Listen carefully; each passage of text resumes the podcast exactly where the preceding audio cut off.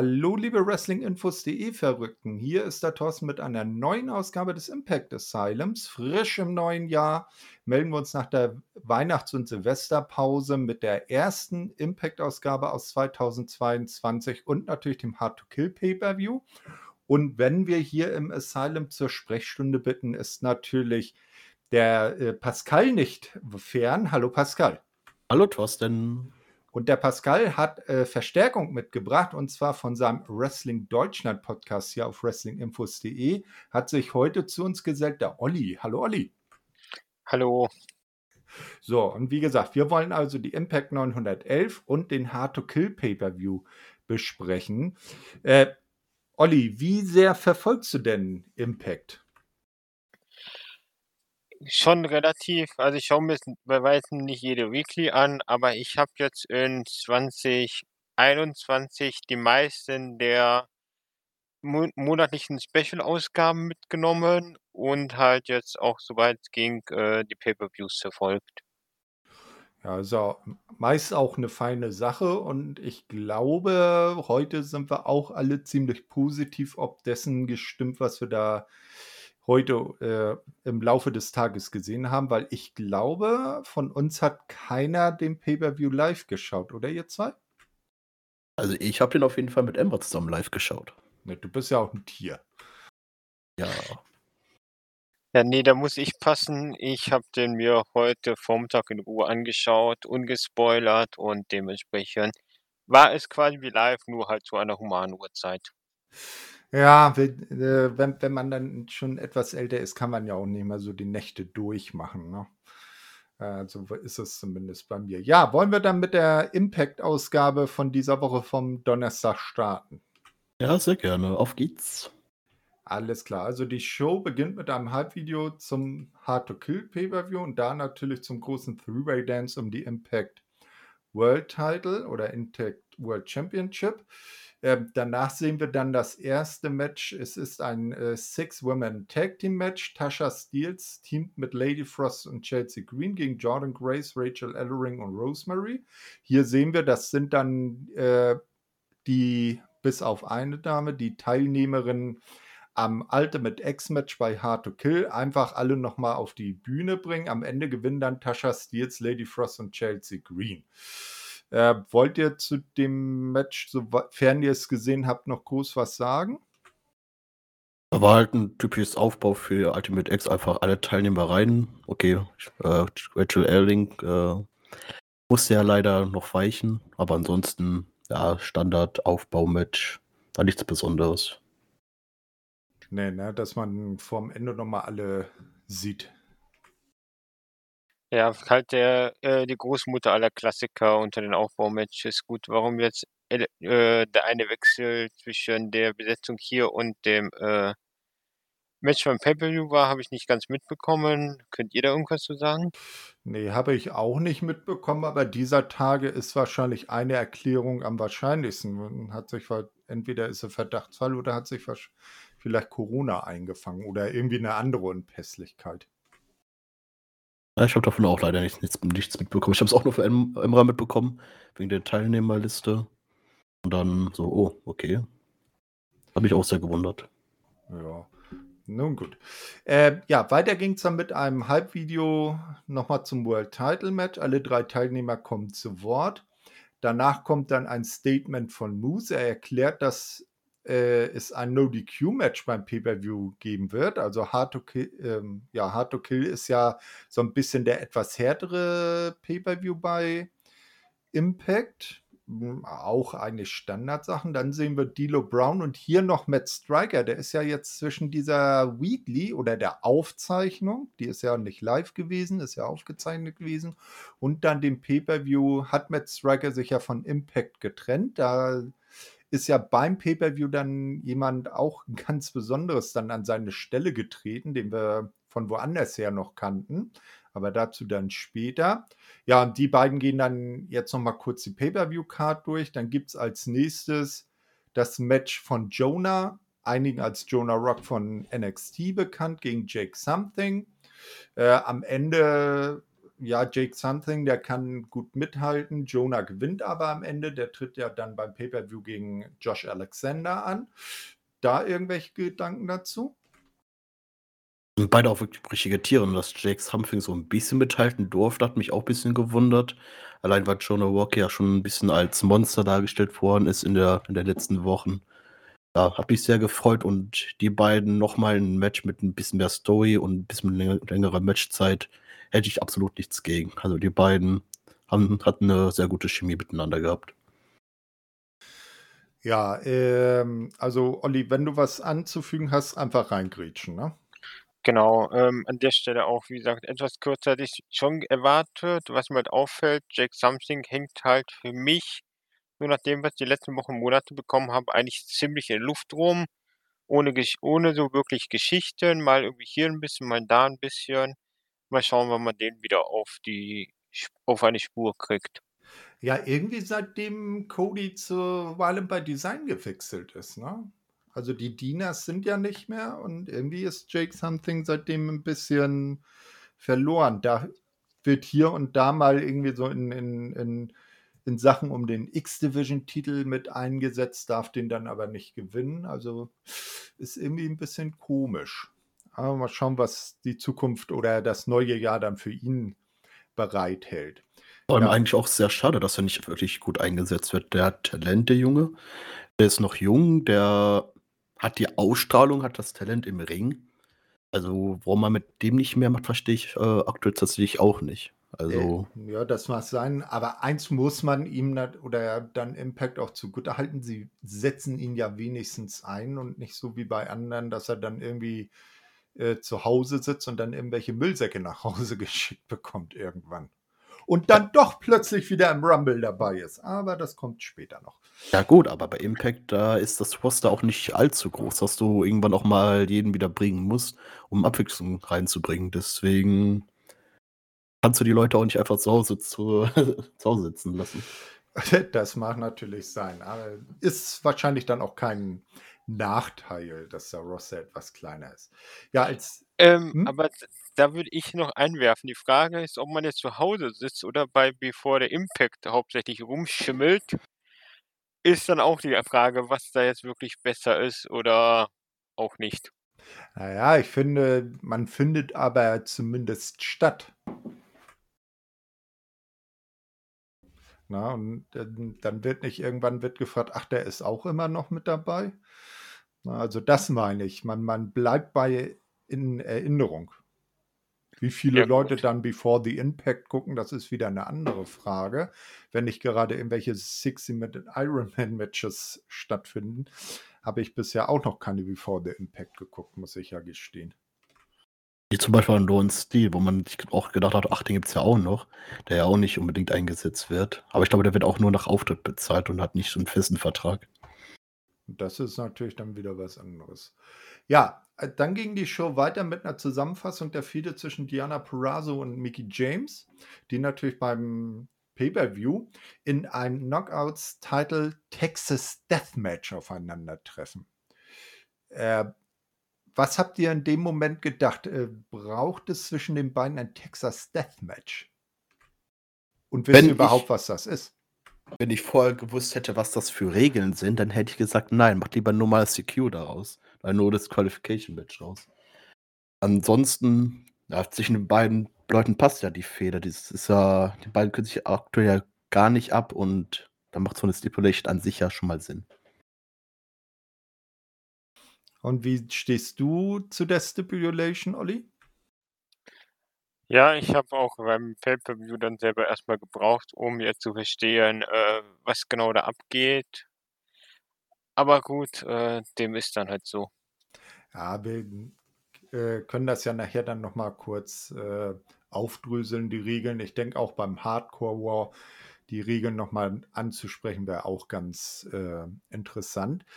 Jedenfalls geht es jetzt weiter mit einer Premiere bei Impact und zwar das erste Match von einer Dame, die ich ja seit NWA 73 so ein bisschen lieb gewonnen habe, der guten Mascha Slamovic, weil sie so den russischen aller russischen Namen hat.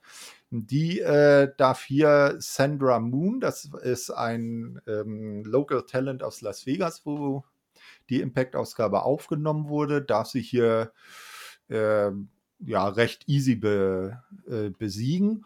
Und da habe ich mir dann noch notiert, Mascha hat die Haare schön, weil sie so eine schön hoch tupierte Frisur hatte, die ein bisschen, und jetzt muss ich einmal kurz ein bisschen in die Vergangenheit gehen, für alle, die sich daran erinnern, ein bisschen an Bull Nakano oder ähm, aus dem ganz alten Frankenstein Schwarz-Weiß-Film die Frisur der von Frankensteins Braut. Die war auch so nach oben. Also da ist die eine oder andere Sprühdose haarfestiger drin verloren gegangen in der Frisur. War ja mal wieder klar, dass du über Filme aus deiner Jugend reden möchtest. Ey. Aber als ich die Ansetzung gesehen habe, ähm, war mir klar, dass äh, du dich darüber freuen wirst, Mascha Slemovic zu sehen. Ich habe ja damals auch die beiden NBA Pay-Per-Views gesehen und da hat einen guten Eindruck gemacht. Und ich finde es gut, dass man die Division verstärkt, die ja doch mittlerweile recht groß ist, aber klar, mit zwei Titeln braucht man die und immer wieder ein bisschen frisches Blut schadet nicht. Eben, und sie ist ja auch fest unter Vertrag. Und das äh, ist ja auch nicht das Schlechteste. Wie hat dir denn Mascha gefallen, Pascal? Ah, das war ja nur ein kurzes Match, allein um äh, sie stark da zu, äh, stehen zu lassen. Es wird sich bei mir dann wahrscheinlich die Wochen zeigen, wie sich dann, wie sie sich macht und wie sie eingesetzt wird. Ja, wer auch äh, zumindest seine eigene Meinung nach stark dasteht, ist Steve Macklin. Der hält jetzt nämlich eine Promo zu Trey Miguel, der X-Division Championship und dem One-on-One Championship Match beim Pay-Per-View, das er ja nur endlich bekommt. Bisher ist er ja immer in Multiman-Matches um den Titel angetreten und war immer der, der nicht gepinnt wurde. Äh, dann meckert er noch ein bisschen über Gail Kim. Die kommt dann auch prompt dazu. Sie erklärt Steve, dass wenn er nicht gewinnen sollte und es werde einen eindeutigen Sieger beim Pay-per-view-Match geben, werde Steve keine Titelchance mehr bekommen, solange Trey Miguel Champion ist. Also auch ein Klassiker, ne? deine letzte Chance. Und wenn du sie vergeigst, solange der andere Champion ist, darfst du nicht wieder um den Titel antreten. Was habt ihr nach dieser Promo gedacht? Also, das hätte ja schon beinahe so gerochen, Steve Macklin wird Champion, oder? Hätte ich auch schon nach der Promo, also schon vor der Promo gedacht, dass Steve Macklin Champion wird. Äh, was sich dann im Nachhinein natürlich jetzt nicht ergeben hat, aber das macht natürlich dann Sinn. Da hat man die Storyline komplett abgearbeitet zwischen Trey Miguel und Steve Macklin, falls er verlieren sollte, in dem Augenblick. Und so hätte man für Steve Macklin dann was anderes einplanen müssen. Und du, Olli, was sagst du zu Steve Macklin? Ich habe bei unserem Tippspiel in Bord äh, Trey Miguel eingeloggt. Also da war ich mir schon relativ sicher. Ähm, macht auf jeden Fall Sinn, die Stipulation an der Stelle, weil Macklin war ja immer wieder am Titel geschehen. Und so hast du dann eine Begründung, warum du ihn dann, obwohl der jetzt abgesehen ist von dem, ähm, bisher ungeschlagen, davon, dass er bisher ungesch unbesiegt ist, ähm, dann aus dem Titel, also in ein Singles-Match dann aus dem Titelgeschehen raus ist. Und ähm, ja, insofern war es auf jeden Fall an der Stelle ein guter Schachzug. Auf jeden Fall. Und mit ihm hat man ja auch einen ordentlichen Mann. Also da sieht man, was er auch leisten kann, wenn er nicht irgendwo gerade bei den Forgotten Sons oder als äh, Hayopai von äh, bei wo war, ich glaube, bei Corbin oder so dann als Be Ringbegleiter dann zuletzt eingesetzt war. Ja, dann kommt, ähm, Matt, kommen Matt Cardona und seine jetzt inzwischen Ehefrau Chelsea Green zu Giamilla und äh, diese befragt die beiden dann zu ihren jeweiligen Matches beim Pay-Per-View. Ähm, Matt ist ja im World Title Three-Way drin und Chelsea Teil des Ultimate X Knockouts Matches. Es kommen dann die üblichen Antworten. Also, äh, wir, ja, es ist schwer, wir werden aber unser Bestes geben und gewinnen. Also da auch nichts Besonderes. Wollt ihr da irgendwas noch zu sagen? In welche hm. Gedanken? Ich nicht. Und du, Olli? Nein.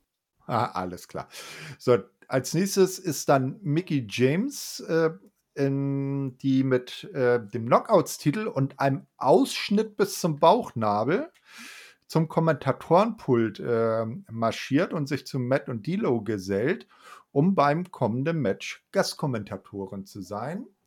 Denn es ist äh, Zeit, Diana Perazzo trifft auf Mercedes Martinez, die ja inzwischen äh, bei AEW unterschrieben hat.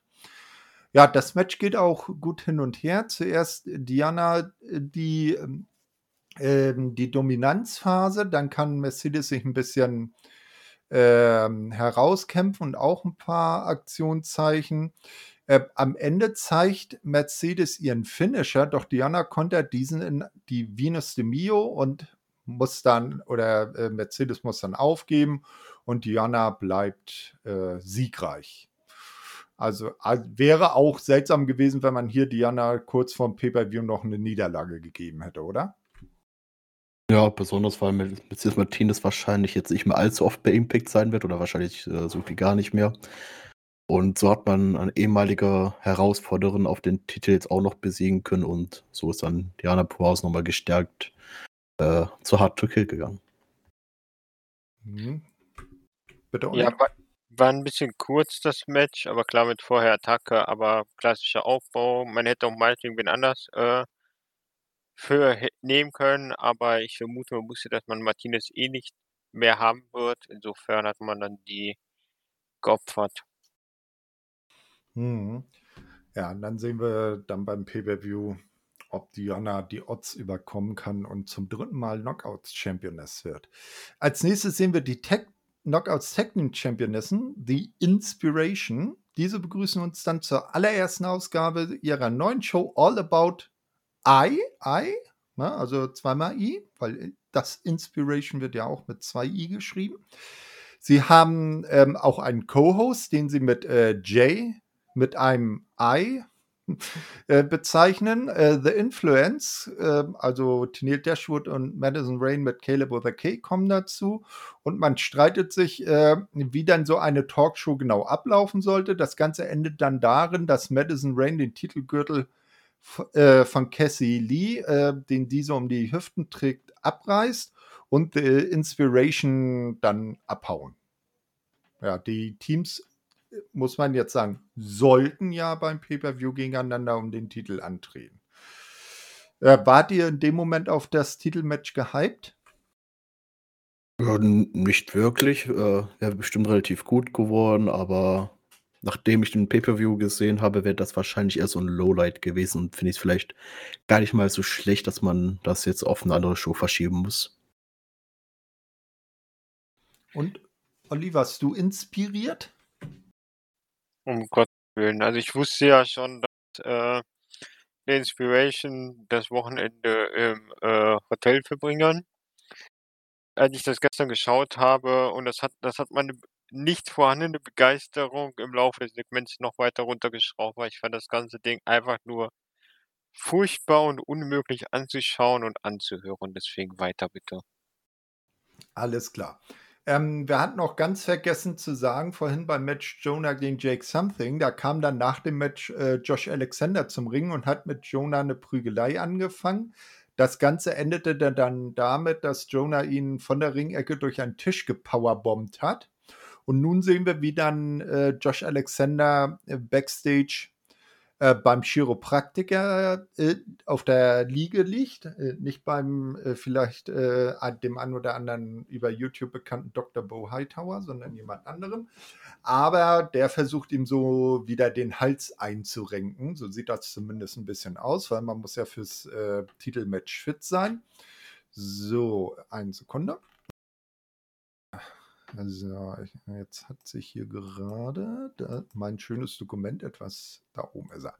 Vielleicht kurz, kurzer, ja, ein, kurzer Einwurf noch zu der Stelle. Ich finde ich glücklich so diese Seg Segmente und Inszenierung mit, dass ein Gegner, gerade auch wenn es so ein Star ist, jetzt wie Josh Alexander es mittlerweile ist, äh, so angeschlagen ist, dann auch mal zum Arzt muss und dann bei der letzten Show, die quasi direkt vom Pay-Per-View ist, weil es ja in, in K-Fape ja, Donnerstag auf Freitag war und Samstagabend dann die Show ist. Ich finde es halt immer schwierig, zumal man dann halt auch wieder gucken muss, wie sehr das jetzt im Match gezählt wird oder auch nicht gezählt wird. Tut man sich keinen Gefallen in der Regel mit.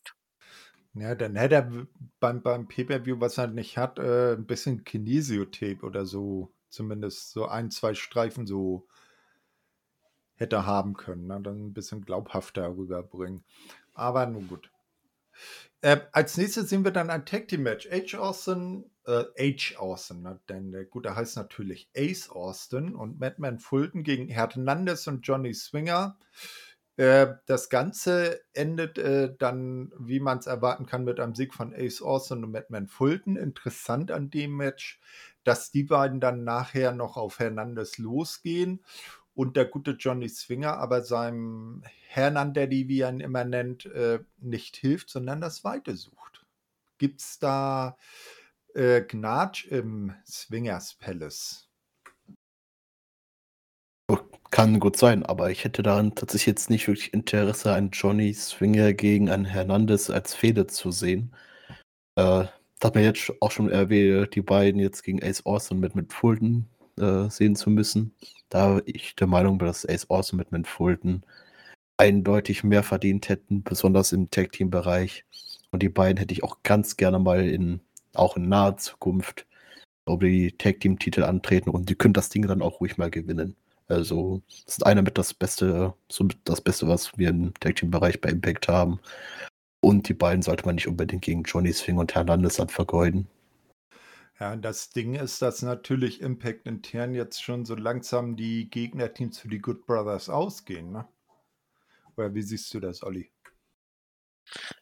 Ja, aber wenn wir über Gegner für die Good Brothers reden, will ich auch nicht irgendwie Hernandez und Swinger auch nur ansatzweise in der Nähe sehen. Und ganz ehrlich, ich finde Hernandez, man, man merkt halt, dass, dass er immer älter wird und ich finde den Look von ihm aktuell auch mit dem Bart komplett strange und Johnny Swinger. Ich meine, ich könnte ja jeden seinen Job, aber für mich ist Johnny Swinger so der überflüssigste wrestlende Angestellte, den Impact Wrestling hat und das schon le leider seit längerer Zeit. Also auf den kann ich wirklich sehr, sehr gut verzichten und realistisch gesehen glaube ich schon, dass man für Ace Austin und Batman Fulton andere äh, Fädengegner finden würde. Und wenn man wieder außerhalb von Impact holt, ich meine, das ist ja vom Art her, wie man tapet, gut, jetzt haben die das für die nächsten Monate wieder entzerrt, dass sie immer nur äh, geführt zwei Shows beziehungsweise vier Shows an einem Wochenende aufzeichnen. Auch da hat man das Möglichkeit, aus irgendwelchen amerikanischen Indie-Ligen zumindest mal halbwegs bekannte Tech-Teams zu holen oder vielleicht gegenüber gegen Teams zu stellen, was wir dann, äh, über das wir nächst, bei der nächsten Show reden werden. Aber ähm, das Match hat mir wirklich nichts gegeben und Hernandez und Zwinger als Fehde, um Gottes Willen. Ja, mal schauen, wie das dann weitergeht. Vielleicht gehen die beiden dann wieder ins Wrestlehaus, dann freut sich Pascal wieder. Äh, können sie gerne machen, solange ich es nicht sehen muss, können sie sich da gerne wieder hin inspirieren lassen. Alles klar. Ja, dann ist Zeit für den ähm, äh, äh, eine Sache noch. Ähm, Gia Miller hat W. Morrissey zu Gast. Der gibt seine Gedanken zum Titelmatch beim Pay-Per-View zum Besten. Sagt auch nur das Übliche. Dann gibt es noch eine kurze Ausblick auf die Card zum Pay-Per-View. Und dann ist der Main Event dran.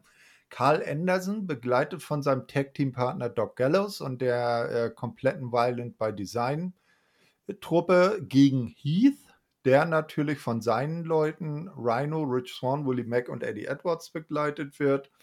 Das Match ähm, hat noch nicht richtig begonnen. Da bekommen sich die Sekundanten alle in die Haare, werden dann samt und sonders nach hinten geschickt.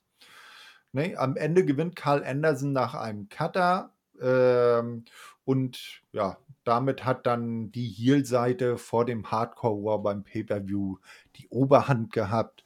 Und wir denken dann alle natürlich, die Heels werden gewinnen. Ähm, ja, dann äh, ist das, äh, jetzt muss ich mal kurz gucken, dann na, nach und nach kommen dann die ganzen Leute aber wieder zum Ring zurück, also die Sekundanten. Und es gibt dann auch standardmäßig das letzte Bild vom Pay-Per-View. Alle brawlen sich nochmal durch den Ring. Also auch nichts Besonderes, oder Olli? Genau, es war relativ Standard. Man hat, glaube ich, uns oder allen Gefallen getan, dass man bei der Heel-Fraktion äh, Karl Anderson fürs Singles-Match in den Ring geschickt hat, was ja schon eher selten passiert. Und Heat war jetzt als Gegner auch okay. Im Team lauter solide. Ich meine, man hätte uns auch äh, Joe Doering gegen Rhino antun können. Insofern war es dann doch äh, ganz okay von der oder gut von der Paarung her und vom Aufbau auch. Auch wieder sehr klassisch und dass man das halt auch mit dem off relativ offenen Ball beendet, ist auch ganz gut und äh, hat man bei anderen Promotions auch schon anders gesehen. Was sagst du, Pascal? Ich finde, da hat man wieder gut gesehen, dass man Carl Anderson auch super als Singles-Wrestler buchen, äh, booken kann. Also es wäre immer noch so ein kleinen, so ein kleinen Träumchen, vielleicht auch mal Carl Anderson nicht einmal an der Seite von Doc Gallows zusammen, sondern als Singles-Wrestler sich vielleicht bei Impact durchzusetzen und dann so Richtung vielleicht X-Division oder sogar äh, World-Titel. Also den, den Jungen hätte ich gerne auch als sehr gerne als Singles-Wrestler. Und das Match allgemein war halt äh, auch gut gebuckt. Karl Anderson muss das gewinnen, damit die Heels einen Vorteil haben. Und dass die Faces einen Vorteil haben, das äh, ja, passt irgendwie auch nicht zu deren Charakter. Und deswegen alles richtig entschieden hier. Ja, damit ist dann die letzte Impact vor dem Pay-per-View auch äh, Geschichte. Und wir, würde ich sagen, kommen dann jetzt auch zum großen Event aus Dallas, Texas. Also Impact ist tatsächlich mal wieder auf Reisen gegangen. Ähm, und die Show oder die Übertragung beginnt dann äh, mit den ähm, männlichen und weiblichen Mitgliedern des Rosters, die alle dann äh, erklären, warum sie denn so hard to kill seien. Also schwer zu töten, für den das äh, übersetzt nicht weiß. Ja, äh, das erste Match ist dann auch gleich eine Premiere überhaupt bei Impact. Und zwar kommt es zum Knockouts Ultimate X-Match und die Siegerin bekommt einen Shot auf den Knockouts Champion-Titel. Dieser Shot wird dann durch ein rotes X, was äh, über dem Ring hängt, dann symbolisiert. Bisher gab es ja die Ultimate X-Matches nur in der namensgebenden X-Division. Das ist das erste Mal, dass Damen darum antreten. Und äh, wir hatten ja schon gesagt, die gute Rachel Ellering konnte nicht teilnehmen aus Gründen, die wir nicht kennen, und wurde, sie wurde dann von Alicia Edwards ersetzt. Ähm, ja, das Match, äh, ich habe noch aufgeschrieben, ziemlich diesig, weil als Rosemary als letzte Teilnehmerin dann zum Ring kam, äh, haben sie ein bisschen zu viel Nebelmaschine ver, äh, verbraucht oder eingesetzt und dann sah das so ein bisschen aus, als ob es im Fußballstadion gerade ein paar Zündeleien gegeben hätte und dicke Rauchschwaden zogen noch ein bisschen durch die Halle. Ja, dann ähm, kommen noch Savannah Evans und Havoc, die ja eigentlich so mit dem Match nichts zu tun haben, mit dazu. Äh, und greifen auch fleißig ein, was aber okay ist, weil das Match natürlich No DQ ist. Ähm, Lady Frost war für die, ein bisschen für die, na, ich möchte jetzt so High Flying oder die spektakulären Spots da, hat sich dann mal so von der Traverse runter äh, moonsaultet und solche Geschichten. Hm, ja, den ersten ernsthaften Versuch äh, von Jordan Grace, wird, der wird dann von Tasha Steels abgebrochen. Alicia setzt noch ihre Freundin Kendra ein. Also Kendra ist ihr Kendo-Stock, der von ihrem Mann heißt ja Kenny.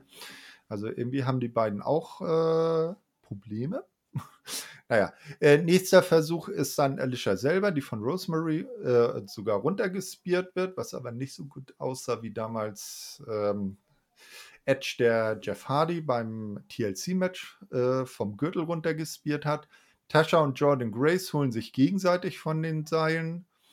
Monsters Moonsault von Lady Frost vom Pfeiler, das war das, was ich eben gemeint hatte nach draußen auf alle Mädels, Jordan Grace, äh, Jordan Grace, ja, Jordan Grace, Tasha Steels und äh, Chelsea Green versuchen dann gleichzeitig sich das äh, X zu sichern. Jordan fällt herunter, Chelsea und Tasha hängen das X ab, haben es beide in der Hand. Dann fällt aber Tascha mit dem X zum Boden und ist die Siegerin. Also Tascha Steels gewinnt durch Stipulation des neuen Nummer 1 Herausforderin auf den Knockouts-Titel. Wie fandet ihr dieses Match? Ähm, einmal zu, was du schon erwähnt hattest mit dem Nebel und dem Licht. Ich finde, allgemein hat man das äh, Licht irgendwie ein bisschen doof platziert, so dass die, wenn die Kamera äh, äh, eingeschaltet worden sind oder umgeswitcht worden sind von den Leuten, die da um den Ring standen, haben, hat das Licht doch, doch schon ziemlich geblendet und es war auch manchmal ziemlich anstrengend, das, äh, sich das anzugucken. Hat nicht nur mit dem Nebel zu tun gehabt, sondern ich finde allgemein von der Platzierung des Lichtes. Und zu dem Match, ja, ich finde, das Match hätte ein bisschen länger sein müssen.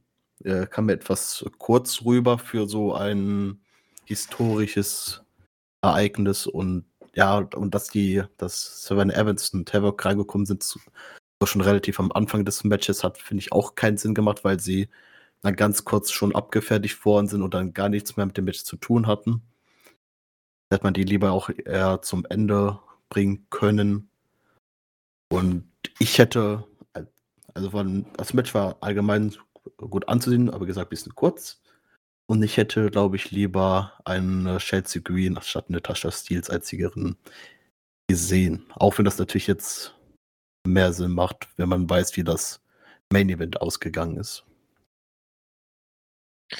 Ja, ähm, Chelsea Green wäre oder war auch mein Pick äh, für den Sieg war ja zumindest nah dran, dass damit kann man dann in Zukunft auch auf jeden Fall spielen. Ähm, recht großen Respekt an die Damen. Da waren schon einige echt heftige äh, Bumps drinnen, von ganz oben, auch von, von Lady Frost, äh, die, äh, oder auch teilweise die Crossbodies oder auch diese, die gegenüber, ähm, ich glaube, Jordan Grace und noch wer war das, äh, da oben hingen und dann von oben äh, komplett runtergeknallt sind. Aber man hat auch an ein, 2 Stellen gesehen, dass nicht jede so wirklich viel Erfahrung oder Talent drin hat, an den äh, Seilen entlang zu klettern. Aber ansonsten, das Match war definitiv besser als erwartet. Die haben schon wirklich Bumps genommen. Das siehst du halt auch bei den Männern oder selbst bei den Männern teilweise nicht. Insofern ähm, gerne wieder. Ja, Ultimate X ist ja immer was Spezielles und da haben die Damen jetzt natürlich auch gezeigt, dass sie da ihren männlichen äh, mit, äh, Kollegen in nichts nachstehen. Äh, ja, dann äh, sehen wir zum ersten Mal die Kommentatoren und ich hatte ja vorhin schon erwähnt, dass Matt Striker inzwischen die Company verlassen hatte und der ist jetzt durch äh, Tom Hennefan ersetzt worden, den viele noch als Tom Phillips von äh, WWE her kennen. Ähm, ja, der sitzt jetzt also neben Dilo Brown und ich finde, der hat für den Abend seinen Job auch gar nicht so schlecht gemacht, oder? Ja, hat ja schon seine äh, Erfahrung damit und ja, äh, ist ein guter, ist eine gute neue Stimme und also mal gucken, wie es sich dann so entwickelt. Ähm, aber bevor wir nachher noch weitermachen, hat, äh, kleine Frage euch an beiden. Habt ihr die beiden Pre-Show-Matches gesehen? Nee. Dann würde ich euch empfehlen, zumindest das Vorway euch anzugucken mit Ace Austin, Chris Bailey, Kid und Mike Bailey. Das war ein wirklich sehr gutes Match und das sollte man auf jeden Fall dann auch gesehen haben. Findet man das äh, bei YouTube oder wo hast du das gesehen? Ähm, ist auf YouTube zu sehen sein, ja. Könnt ihr einfach auf wrestlinginfos.de gucken, auf die Showberichte und dann ist es auch, denke ich, schon dafür da sein. Da hat der Emra bestimmt segensreich gewirkt, als er den Showbericht geschrieben hat. Ich glaube aber, zumindest auf Fight TV wurde es auch mit gezeigt am Vorwege. Ja, äh, dann sehen wir als nächstes eben eine Werbung für einen Horrorfilm, äh, der auch den ganzen Event irgendwie gesponsert hat oder naja, wie man es auch so sagt.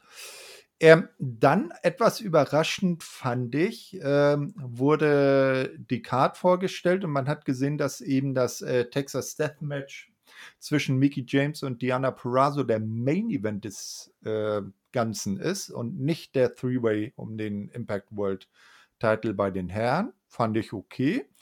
Ähm, dann ist Miki auch direkt zu sehen und sie spricht über die überraschende Ankündigung am Vorabend. Und da kommen wir nämlich zu dem, was ich äh, vorhin schon angedeutet habe dass die amtierende Impact Knockouts Championess, jene Dame, äh, bei der damals publik wurde, dass WWE gerne äh, noch äh, dort an, äh, anliegige Sachen den entlassenen Wrestlern in einer Mülltüte nach Hause schickt, was bei Mickey ja der Fall war. Die wurde bei WWE für den Women's Rumble Ende des Monats angekündigt, als amtierende Championess einer anderen Promotion. Das fand ich schon erstaunlich. Wie habt ihr das äh, oder habt ihr da schon von gehört? Und wenn ja, was habt ihr in dem Moment gedacht?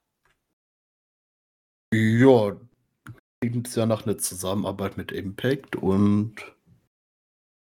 kann Impact eigentlich, wenn sie auch zumindest besser bekommen, kaum schaden, sodass sie ein bisschen mehr Werbung für deren Produkt haben. An sich ist ja nicht fast klar, dass äh, Mickey James nicht großartig Chancen in dem Match haben wird. Aber ja, wieso nicht? Ich kann an der Stelle nur hoffen, dass man die halt vernünftig darstellt und nicht so dieser Klassiker nach zwei Minuten raus, dann und klanglos. Aber wenn man sich vernünftig ankündigt, dann ist es okay. Ich weiß halt nicht, ob es wirklich eine Zusammenarbeit ist oder ob es der Wunsch von Mickey James war, das zu durchführen. Weil wenn es eine Zusammenarbeit ist, bin ich mal sehr gespannt, ob oder was äh, Impact davon hat, weil ich kann mir eigentlich nicht vorstellen, dass WWE plötzlich ein paar Talente zu Impact schickt, beziehungsweise dass man da Talente gibt außerhalb von NXT oder Main Roster, die man haben wollen würde, weil ähm, im Performance Center ja jetzt nur noch äh, ehemalige Athleten rumhängen, die Wrestling lernen sollen, nachdem man die ganzen ehemaligen Indie-Stars wieder alle entlassen hat. Ja, also ich bezweifle auch, dass da nur ansatzweise irgendeine Zusammenarbeit zwischen den beiden Promotions bei rumkommt, äh, weil ich glaube gar nicht, dass der alte Herr überhaupt weiß, dass es Impact gibt. Das mal dazu. Nee, ich glaube, das ist eher wahrscheinlich eher dem geschuldet, dass äh, WWE aktuell ja ein bisschen dünne bei seiner Damenbesetzung ist. Jetzt hat sich kurz äh, zuvor nämlich ähm, Sascha Banks auch wieder verletzt. Wird wohl ausfallen und dann soll es ja auch den einen oder anderen Covid-Fall geben. Nicht? Und vielleicht haben sie einfach Probleme, ihre 30 Damen zusammenzubekommen und haben dann gedacht, na, da können wir die alte Mickey ja nochmal wieder reaktivieren oder mal fragen, ob sie Lust hat. Ich glaube gar nicht, dass das irgendwas damit zu tun hat, dass sie jetzt bei Impact Championess ist. Genau, zumal du halt nicht vergessen darfst, wenn du auch gerade Covid ansprichst, dann brauchst du halt nicht nur 30 Damen, sondern du brauchst halt im Optimalfall 35 Damen oder 40 Damen, damit du halt noch 5 bis 10 Leute hast, die du auffüllen kannst. Und da du in den letzten Monaten auch eine Damen-Division alles, was nicht bei 3 auf dem Baum war oder halt auch Leute, die in Stories gehangen haben, entlassen haben. Siehe der Iconics ähm, und noch ein paar andere die du jetzt halt ganz gut brauchen könntest und die du auch bisher davor vor der Entlassung teilweise gut eingesetzt hast oder hättest einsetzen können. Aber das sind halt die hausgemachten Probleme, wenn man in einer Tour das Roster verschlankt und auch viele Leute, die was können, äh, rausschmeißt, weil die nicht groß genug sind, weil die nicht jung genug sind oder weil die nicht athletisch genug sind.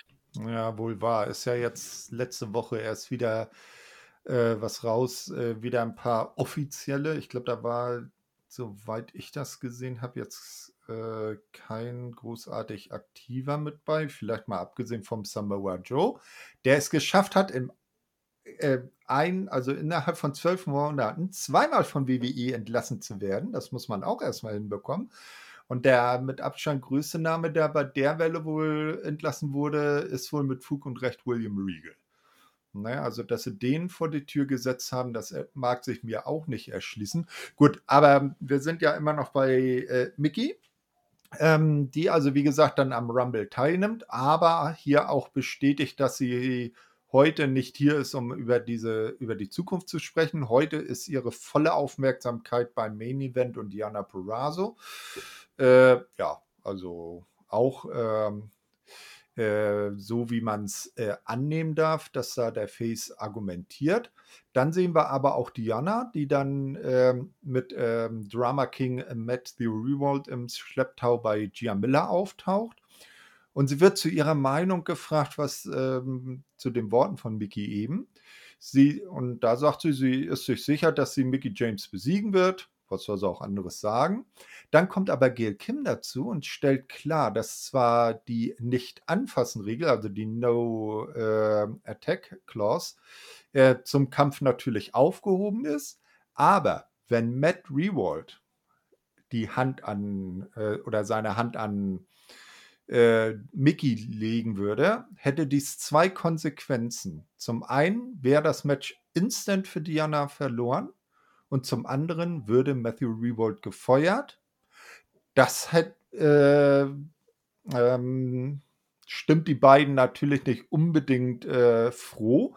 Und man sieht dann, wie Diana wieder von Conspiracy und äh, sowas äh, am Rumzetern ist. Vielleicht sollte sie sich mal die Nummer von Sami Zayn besorgen, weil der will ja auch immer noch eine Documentary über die große Cons Conspiracy im Wrestling drehen. Da braucht er ja bestimmt auch Material für. Wobei wir, glaube ich, an der Stelle dankbar sein dürfen, dass äh, Matthew bisher nicht auf die Idee gekommen ist, als Ablenkung oder Eingriff in irgendwelche Matches zu singen. Meinst du nicht? Ja, danke. Kann ich, kann ich sehr gut drauf verzichten. Ah, okay. Was denkst du, Pascal? Ah, allein die Entscheidung war schon gut, aber ich bin da trotzdem davon ausgegangen und hat sich auch am Ende ja hin bestätigt, dass er trotzdem irgendwie versucht, da irgendwie einzugreifen. Ja, aber an sich äh, natürlich ne, gut gemacht, dass äh, Offizielle das gehört haben und sagt, nee, kannst du mal vergessen, so machen wir das schon mal nicht. Ja, dann kommt das zweite Match des Abends und hier entscheidet sich nun, ob der gute Steve Macklin jetzt äh, weiter X-Division Championship Matches bestreiten darf oder erstmal auf die Ersatzbank muss. Es steht die X-Division Championship an. Trey Miguel verteidigt gegen Steve Macklin. Beim Entrance hat Trey diesmal zwei nicht zu erkennende Gestalten dabei, die so wie er ge äh, gekleidet sind, wo dann äh, er, er, tut dann, dann immer so, als ob er da die, die äh, Videowall voll sprayt. Nicht? Äh, die gehen dann aber wieder und die Kommentatoren haben dann schon so überlegt, hm, wer könnte das denn gewesen sein? Weil normal kommt er, normalerweise kommt er alleine auf die Bühne und dann fielen schon so, so Worte wie, ah, sind die Rascals wieder da? Na? Äh, ja, Steve Macklin attackiert Trey aber noch, während der auf dem Weg zum Entrance ist. Ähm, dieser hält dagegen. Äh, ein Move äh, ist mir aufgefallen, da ist Trey äh, mit einem Top Rope Flip, Flip bis in die Fans geflogen und herzt erstmal den weiblichen Fan, der neben ihm steht und die scheint da ziemlich glücklich drüber gewesen zu sein. Das fand ich doch schon recht lustig. Na, wie habt ihr das gesehen? Also ich fand das Match allgemein wirklich klasse gewirkt. Die beiden haben eine super Chemie gehabt. Stephen Macklin konnte sowohl als mit seiner Kraft äh, glänzen, als auch äh, mit seinen Highflying-Aktionen, er machen konnte. Also für mich wäre das Match ein perfekter Opener gewesen. Ich glaube, das ist der einzige Grund, warum das nicht der Opener gewesen ist, ist, weil die so schnell wie möglich das Gerüst äh, abbauen wollten. Und deswegen hatten die äh, hier den, äh, das Ultimate Knockouts Match in den Opener gesteckt und dann erst das da. Aber ganz ehrlich, Steve Macklin, den will ich auch den, irgendwann in Zukunft auch Richtung World Title sehen. Also der Typ, der hat im Ring drauf, der hat Ausstrahlung. Mit dem sollte man eindeutig viel mehr machen. Auch wenn ich jetzt mitgerechnet hätte, dass er den Titel hier ja klar gewinnen, gewinnt. Aber so hat man natürlich jetzt Trey Miguel auch extrem gestärkt. Hat jetzt jemand besiegt, der bis jetzt noch nie äh, gepinnt oder submitted worden ist. Und da bin ich mal sehr gespannt, was jetzt in Zukunft auf Trey Miguel kommen, zukommen wird. Ich könnte auch mit so einem Jonah Walk als nächstes mit rechnen. Ja. Da muss man sagen, Pascal heute richtig in Geberlaune. Jeder soll einen Titel kriegen. Ähm, vermutlich einfach übermüdet. Äh, bei Macklin sehe ich World Champion, nein. X-Division, naja, jetzt auch so ein paar Mal angelaufen. Äh, was Miguel machen wird, ähm, gute Frage. Das ist ja auch sowas wie ein ewiger X-Division Champion.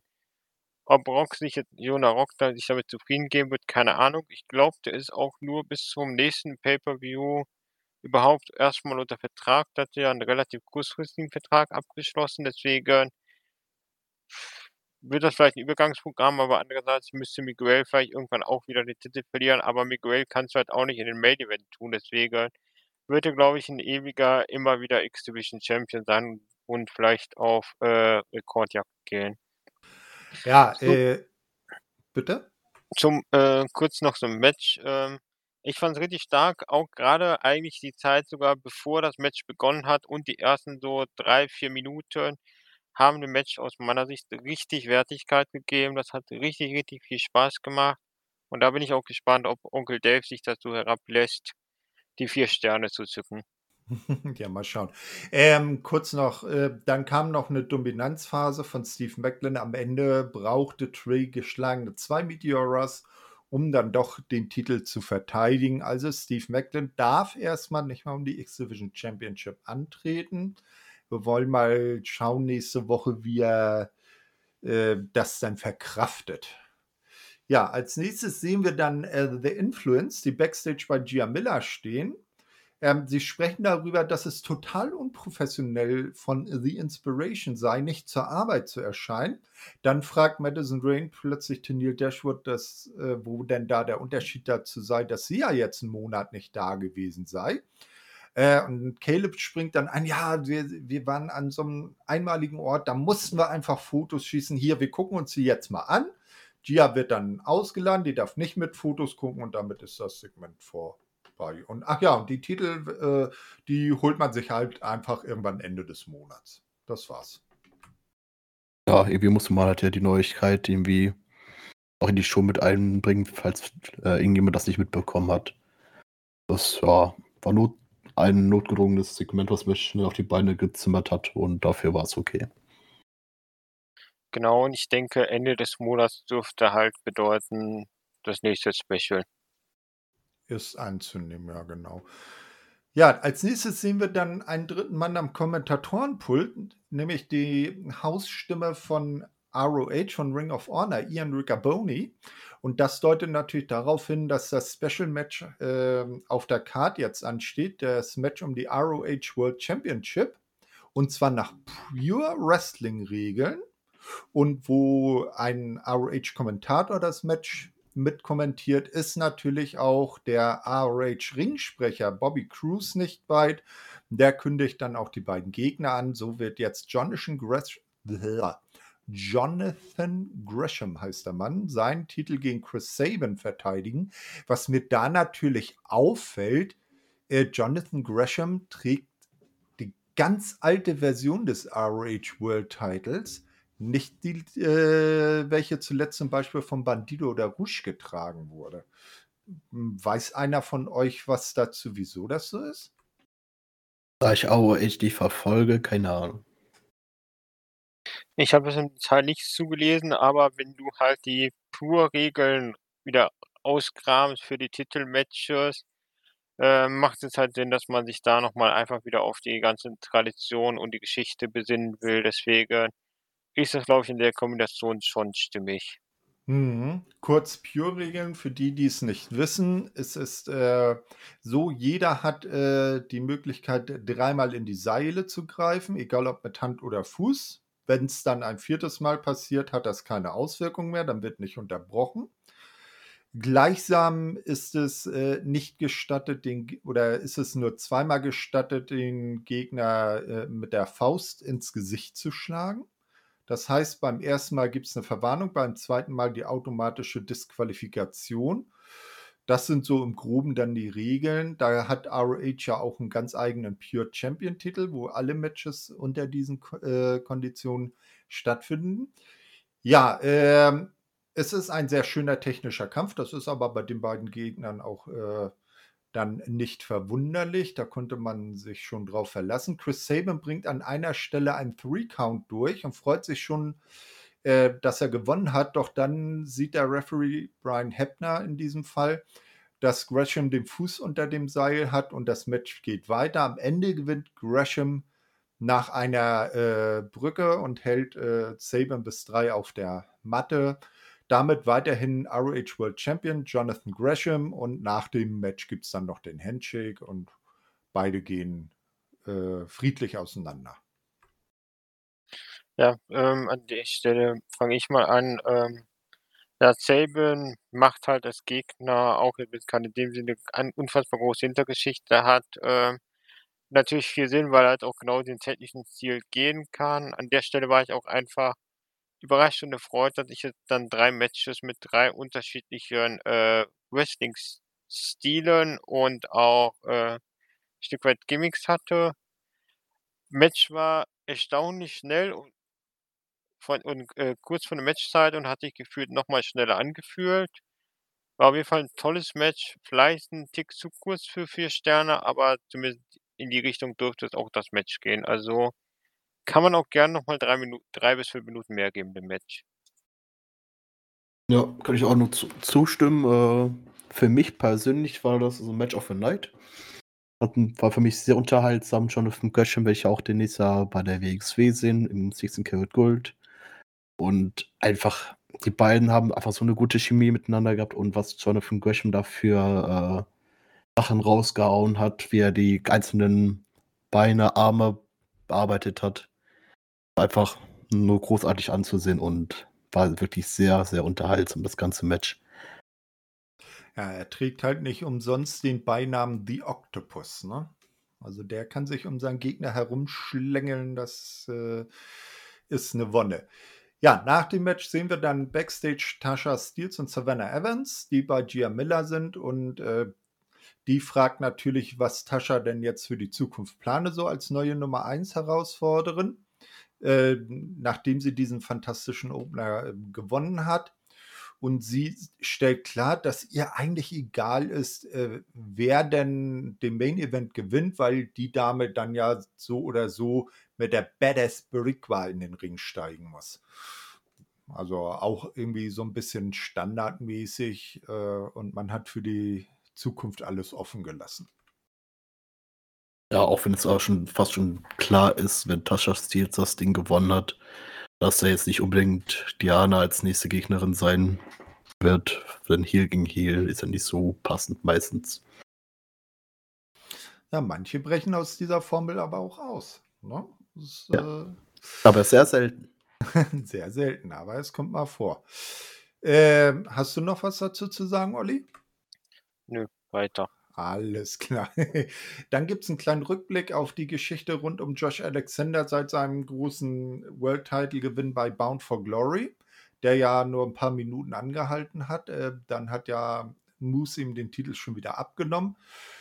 Und natürlich die Geschichte danach, wie er äh, Brian Heppner ans Leder wollte, der ja Referee war, weil ähm, Josh Alexanders Familie in dem Moment im Ring war und wie es dann dazu kam, dass er von diesem Fokus abgekommen ist, weil Jonah ihn attackiert hat. Denn als nächstes steht jetzt das große Match Jonah gegen Josh Alexander an. Ja, äh, beim Entrance von Jonah ist mir dann aufgefallen, da war äh, links vorne ähm, bei den Fans war ein Fan, der hatte da so irgendwie über die Balustrade so vier äh, Replika-Bells nebeneinander hängen. Äh, da habe ich schon gedacht, na, der macht ja gewissen deutschen YouTubern und Promotern mächtig Konkurrenz, was er da so aufgefahren hat, oder? Ja, wenn das das Einzige ist, was dir bei der Show aufgefallen ist, äh, da muss jeder für sich selber wissen. Ich sag dazu nichts. Alles klar. Du etwas sagen, Olli? Nö. Okay, gut, dann gab es kurzzeitig, äh, glaube ich, ein paar Tonprobleme, war ein bisschen abgehackt. Jonah jedenfalls versucht dann Josh systematisch zu schwächen und äh, versucht immer wieder erfolglos ähm, dieselbe Akt erfolglos äh, selbst Aktionen zu starten. Also der äh, Josh, der ist da ein bisschen dann hinten dran. Gerade als es ihm dann doch gelingt, die Oberhand äh, zu gewinnen, hat, äh, jo, äh, weil er Jonah wieder holt in die Achillessehne getreten ist, versucht ihn dieser über das oberste Seil und äh, Entschuldigung, versucht er ihn über das oberste Seil zu clothesline, bricht plötzlich das äh, Fernsehbild zusammen, die ganze Übertragung. Zum Glück gibt es dann, also das dauert noch ein paar Sekunden. Zum Glück gibt es dann aber noch eine Wiederholung, wie wir dann sehen, dass Josh Alexander Jonah dann doch noch über das oberste Seil gecloselined hat, weil der sich dann doch endlich äh, weit genug nach hinten gebeugt hat. Ähm, glücklicherweise ja, wird uns das dann nochmal gezeigt. Nun geht es dann in die Zuschauer. Dann äh, springt äh, äh, Josh eine von der Ringecke auf Jonah, der immer noch im äh, Zuschauerbereich steht. Holy shit, äh, Rufe kommen auf. Heftiger Back-Suplex von Jonah von der Ringecke in den Ring. Dann kommen This is Awesome Chance. Ähm, das Match hat die Crowd, habe ich mir in dem Moment aufgeschrieben. Ja, in der Schlussphase werden da mehrere Moves ausgepackt, also so Final-Moves, die äh, auch ein Brainbuster zum Beispiel beinhalten von Jonah, der erfolglos bleibt. Josh blutet etwas, äh, Wunde an der Augenbraue.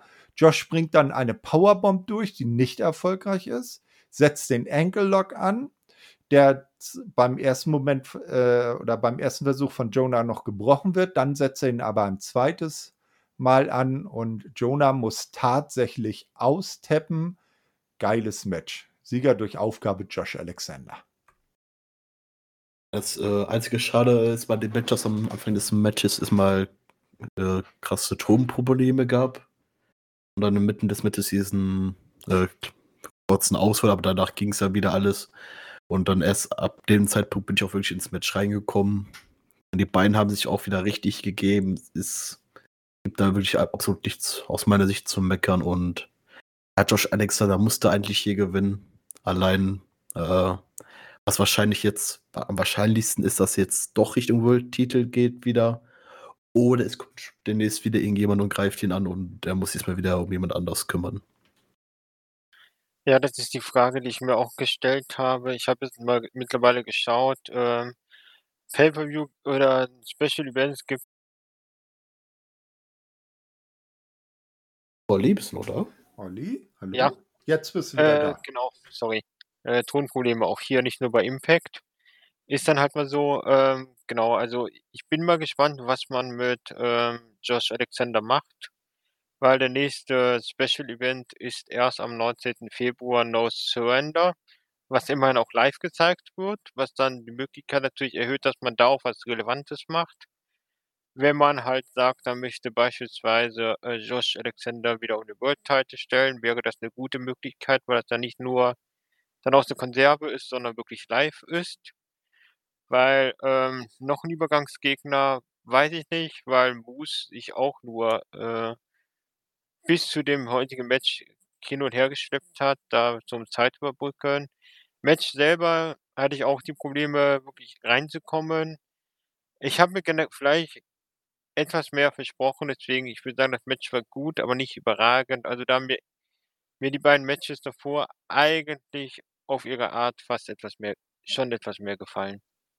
Ja, du hattest ja dann zwischendurch schon bei WhatsApp geschrieben, äh, dass wir schon sehr harmonisch in diesem Podcast sein werden, ob der Leistung, die du da in der ersten Hälfte der Show gesehen hast. Äh, wir wollen nicht zu viel verraten. Die Meinung hast du nicht über den ganzen Event durchgehalten.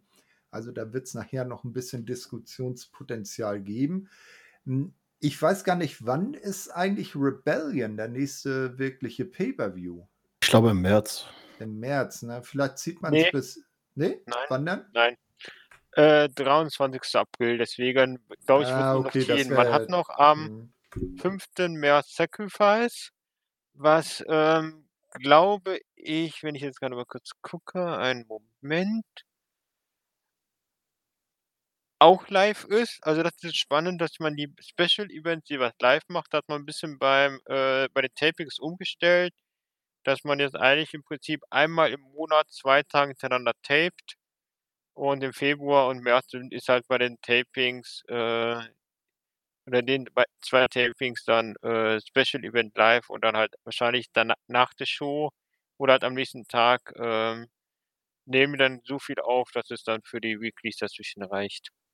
Alles klar. Ja, das ist natürlich entscheidend, wenn du sagst, dass die Specials äh, jetzt live übertragen werden, dann kann man da vielleicht auch annehmen, dass das ein bisschen größer dann ist. Und bis April wäre es natürlich ein bisschen hart, das noch hinzuziehen und dann beim nächsten richtigen Pay-per-View dann Josh Alexander erst seine große Redemption gegen Moose zu geben. Und sind wir da mal gespannt. Äh, ja, Backstage hat Dia Miller nun das Quintett rund um Heath äh, zu Gast, die dann äh, für den anstehenden Hardcore War sich bereit machen. Ähm, ja, Eddie Edwards ist äh, ziemlich heiß drauf. Der ist geladen bis in seine Irokesen-Haarspitzen äh, und äh, macht die anderen heiß. Der Einzige, der nicht wirklich was sagt, ist eben Heath. Und irgendwie lässt sich äh, Gia von dem ganzen Testosteron um sie rum ein bisschen anheizen und ist dann, hat dann auch, äh, als sie dann wegschalten, auch so ein ganz, äh, jetzt geht's los, Gesichtsausdruck drauf irgendwie. Fiel mir so auf. Ja, die fünf äh, Männer da dann auf jeden Fall richtig Bock, besonders Rhino. Der wäre ja endlich Eric Young richtig vernünftig in die Finger kriegen und man hat schon gemerkt, dass die alle richtig Bock auf das Match hatten. Ja, Olli, du was zu sagen? Ja, ähm, ich war vor dem Match, weil ich auch die ganze Weeklist davor immer nur bedingt gesehen hatte, ähm, hatte ich mich noch ein bisschen gefragt, ähm, wie das so zustande kam, aber der generelle Aufbau für das Match hatte man ja dann auch in dem Video gesehen. War ja schon irgendwo relativ harmonisch, dass man da Stück für Stück die ganzen Factions angewachsen sind und man halt das Ganze genutzt hat, um sowohl die Tag um den Tag Team Champions keine direkte Fehde und Titelmatch geben zu müssen und generell einfach einen Haufen bekannter Leute irgendwie sinnvoll in ein Programm einzubinden, ohne die wieder zwangsweise in irgendwelche Titelgeschichten packen zu müssen. Insofern war es ganz gut gelöst und ähm, schon als Aufbau und alles gut erklärt und hat dann gut ähm, darauf eingestimmt, dass es um was geht. Ja, ähm, wie du es eben schon angesprochen hast, dann gab es jetzt halt noch den kurzen Rückblick auf den, das Entstehen oder die Hinführung zu diesem Match. Und dann stand da auch an der Hardcore War und Hardcore War bei Impact ähm, hat folgende Regeln. Es ist ein bisschen wie die Wargames, allerdings ohne Käfig. Ähm, die Abstände, bis die Leute reinkommen, sind auch nicht ganz so lang wie bei den Wargames und jeder Teilnehmer am Hardcore War darf einen Gegenstand mitbringen. Ja, ähm, und die ersten beiden, die dann in den Ring kommen, sind Dina und Rich Swan.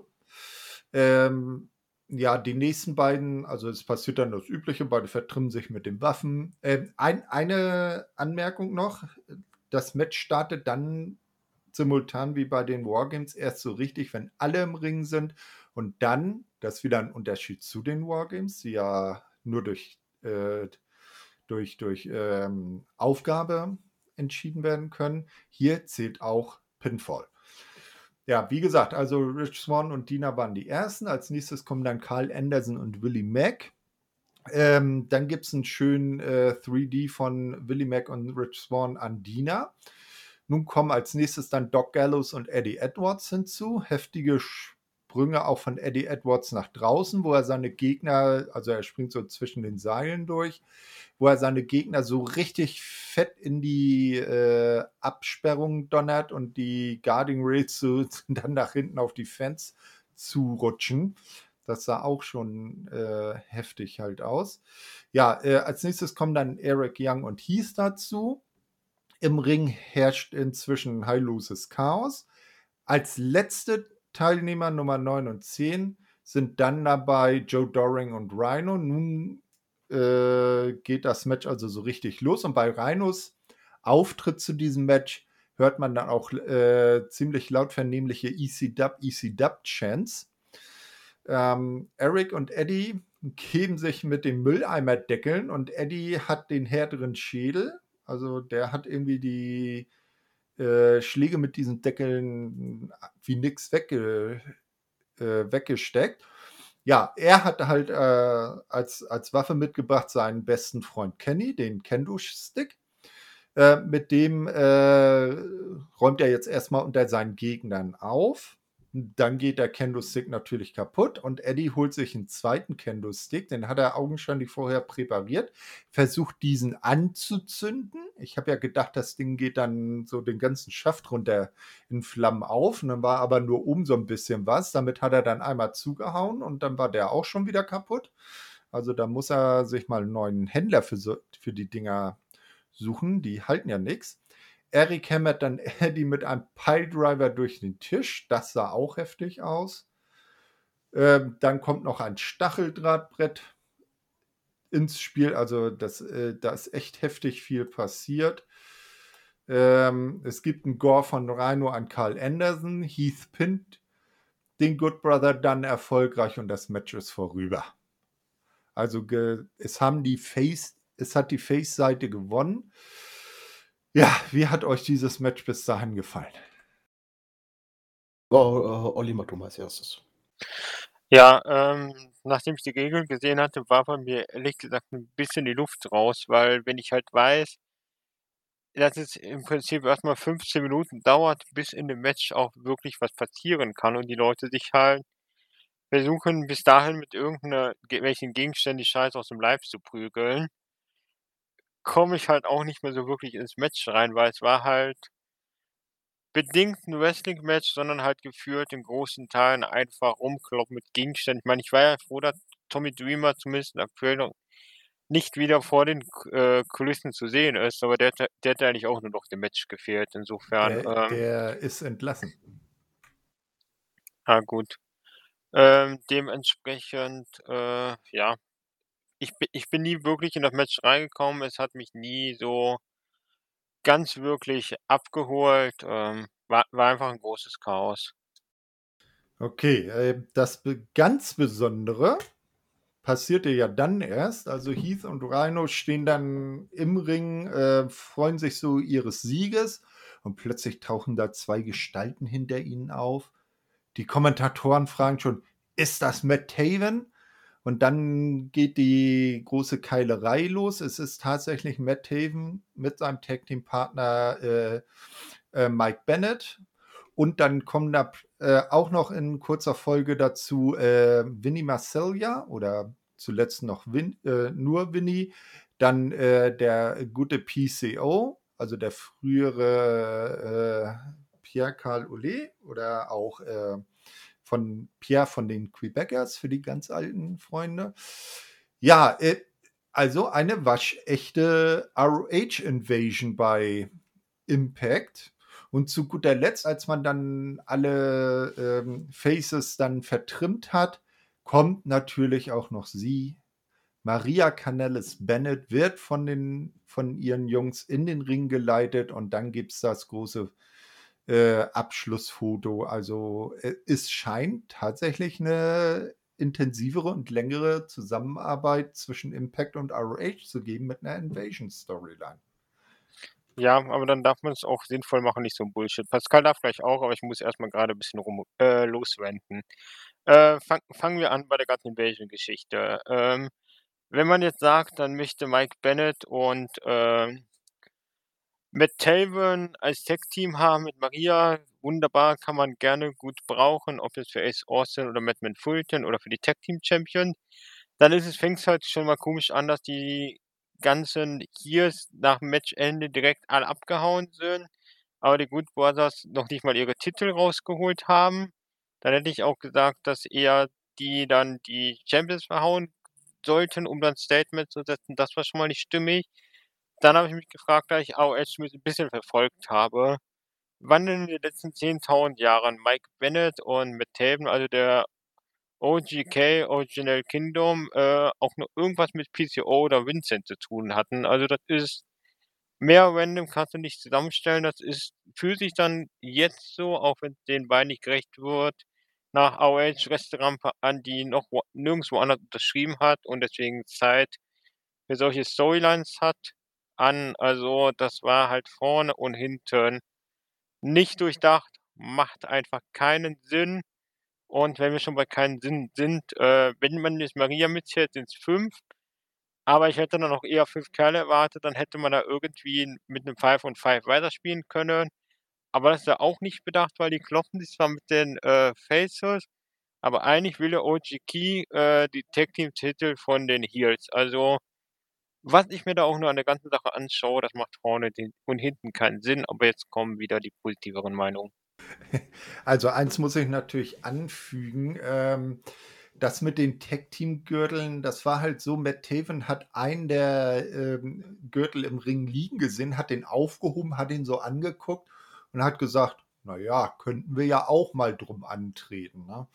Also, dass das, ich glaube nicht, dass das so deren Hauptbeweggrund war. Und er hat einfach nur die Gelegenheit genutzt, um da mal was zu, zu sagen. Ja, aber Pascal, wie waren deine Gedanken zur ROH Invasion? Äh, da ich mit ROH erstmal nicht so viel zu tun hatte, äh, klar, waren da Namen dabei, die ich kannte. Aber da hat mir Ember auch noch äh, dann gesagt, ja, macht ja eigentlich auch nicht wirklich viel Sinn da da ein paar von denen auch äh, letztens erst wirklich eine blutige Feder gegeneinander hatten und jetzt sich auf einmal jetzt in den Armen liegen und zusammenarbeiten, macht ja auch wirklich absolut keinen Sinn. Ähm, an sich Edge gegen Impact ist, glaube ich, könnte sehr interessant werden, wenn man das richtig bucken würde. Und zum Match vorher, äh, Olli hat ja war ja nicht damit allzu zufrieden, dass es eigentlich nur so Gekloppe war, aber was anderes kann man bei dem Match eigentlich auch nicht erwarten, bei einem äh, so angesetzten Stipulation, da ist es eigentlich nur da, dass man da sich mit Waffen niederschlägt und da kein großartig wirklich Wrestling-Move zu sehen ist. Also genau das, was ich erwartet habe. Dafür war es auch ansehnlich und ja. Es war, war alles insgesamt ein bisschen etwas besser, als ich äh, persönlich gedacht hätte. Und mit ROH und Impact muss man mal gucken, wie es weitergeht, besonders mit äh, Scott Damore, wie der darauf reagiert hat. Der wusste ja auch nichts davon und es bleibt erstmal abzuwarten, wie es äh, weiter gebuckt wird, ob man sich so weiter so, also darüber aufregen kann oder äh, sie das vielleicht auch noch ein bisschen klüger bucken. Ja, äh, was Olli eben sagte, dass sie vorher da irgendwie blutigste Fäden bei ROH gegeneinander hatten. Das fand ich zum Beispiel äh, beim Debüt von Kyle O'Reilly bei AEW schön gelöst. Da haben die ein Backstage-Segment gezeigt mit äh, eben Adam Cole und Kyle O'Reilly und die hatten sie ja, ja gefühlt ein paar Wochen vorher erst bei ähm, äh, NXT dieses 40 Minuten Match. Und da haben die, äh, hat, hat man dann gesehen, okay, äh, Vergangenheit ist Vergangenheit, das hier ist ein neues Territory. Ne? Ähm, vergeben ist vergessen und jetzt starten wir wieder gemeinsam durch. Das wäre zumindest mal eine Erklärung gewesen. Aber vielleicht bekommen wir die ja von dem äh, Quartett noch. Da war ich aber eher zu bezweifeln. Ich gehe mal stark von aus, das wird nämlich so erklärt wie bei der Survivor Series. Ja, wir sind jetzt in, bei der Show, jetzt müssen wir zusammenhalten und wir müssen jetzt auch die anderen hassen. Das ist wahrscheinlich so eher die Herangehensweise, wovon ich jetzt mal ausgehen werde. Ja, bei der Survivor Series, wo das Herren Raw-Team aus, nur aus Leuten bestand, die zwei Wochen vorher vom Draft von SmackDown rübergekommen sind und jetzt sagen, yeah, we are Raw. Naja, gut, gehen wir mal weiter. Ihr habt ja schon angesprochen, Scott Damour äh, wurde dann am Production-Track von Giamilla abgefangen, wusste genauso wenig wie sie, was da abging. Auch Dilo und Tom äh, waren ziemlich verdattert. Äh, doch man müsse jetzt mal mit der Show fortfahren. Man hatte ja schließlich noch zwei Matches auf der Card. Und als erstes äh, stimmt man sich mit einem Rückblick auf den Three-Way um die Impact World Championship ein. Moose, Morrissey und Matt Cardona. Ja, das Match steht dann auch gleich an. Ähm, alle drei kommen in den Ring, werden vorgestellt, so das Übliche. Als erstes äh, als es dann so aussieht, dass Moose Matt Cardona außerhalb eine Powerbomb verpassen will, kommt Chelsea Green auch noch dazu, will ihren äh, jetzt natürlich Ehemann zur Hilfe eilen, holt Moose mit von den Beinen. Ne? Matt Cardona schickt Moose etwas später in die Ringecke, nach, äh, von der Ringecke nach draußen und der ist durch einen Tisch, der ist dann erstmal ausgeschaltet. Hiernach wird Matt von Morrissey mit einem künstlichen Bein verkloppt, woher der das auch hat. Äh, ich habe jetzt keinen Zuschauer draußen gesehen, der da wütend auf einem Bein rumgehopst ist und ich wüsste jetzt nicht, warum Impact unter dem Ring äh, äh, Gehhilfen also äh, wirklich künstliche Beine liegen haben sollte. Äh, wie man das dann erklären würde. Ein erster Radio Silence geht gegen Morrissey äh, nicht durch. Ein Chokeslam von Morrissey ist ebenfalls nicht erfolgreich. Dann kommt ein zweiter Radio Silence, der scheint dann zu reichen. Doch gerade als der Referee zum dritten Mal auf die Matte schlagen will, ist Moose wieder da und zieht ihn nach draußen, also den Referee. Dann kann, Moose, äh, kann Matt Moose einrollen, es reicht aber nur bis zwei. Moose wird von Matt weg, äh, Moose oder Moose will Matt wegspieren. Der weicht aber auch und Moose erwischt den Referee. Dann, Entschuldigung, äh, dann äh, schafft Matt einen dritten Radio Sinus, diesmal gegen Moose. Wird dann aber von Morrissey weggetreten, der äh, dann nochmal Moose powerbombt, äh, das äh, Cover ansetzt das auch gereicht hätte, aber es ist ja niemand da, der es zählen kann. Dann kommt ein zweiter Ref heraus, der sich natürlich erstmal um seinen Kollegen äh, kümmert. Äh, währenddessen räumt äh, Morrissey ein paar Stühle in den Ring und will Moose nochmal drauf powerbomben. Der verpasst ihm aber einen Tiefschlaf, äh, Tiefschlaf, genau, einen Tiefschlag und vermöppt ihn dann mit einem Stuhl. Matt ist auch wieder da und äh, setzt seinerseits einen Stuhl gegen die, seine Gegner ein. Moose zeigt gegen ihn einen äh, weiteren Tiefschlag. Chelsea kommt nochmal in den Ring, will verhindern, dass Moose ihren Mann mit dem Stuhl trifft. Der hat ähm, einen eigenen, geht auf Moose los, kann aber kurz vorher abstoppen, als dieser ausweicht und er beinahe Chelsea trifft. Moose zeigt dann äh, Ups, nee, das war der Tiefschlag, den hatten wir schon. Matt rollt dann Moose ein. Der zweite Ref zählt aber nur bis zwei. Moose zeigt eine Buckelbomb gegen Matt. Leider stehen doverweise der zweite Referee und Chelsea im Weg und gehen dadurch auch K.O. Und am Ende kann Moose dann Matt äh, wegspieren. Ref 1 kommt langsam wieder in den Ring gekrochen, zählt bis drei durch und Moose bleibt World Champion. Ich muss sagen, bei dem Match habe ich auch erstmal gerechnet, dass Moose das Ding gewinnen wird. Aber im Match haben die das, die Match-Story so gut, meiner Meinung nach, erzählt, dass ich auch mitgerechnet hätte, dass, dass auch äh, Matt Cardona gewinnen könnte. Und ich damit auch so ein bisschen angefangen habe, Matt Cardona auch zu mögen. äh, er hat wirklich eine sehr gute Leistung da gebracht und ja, Matt Cardona für die Zukunft da würden auch wahrscheinlich einige Wege offen stehen. Mal gucken, wie, wie es sich entwickelt.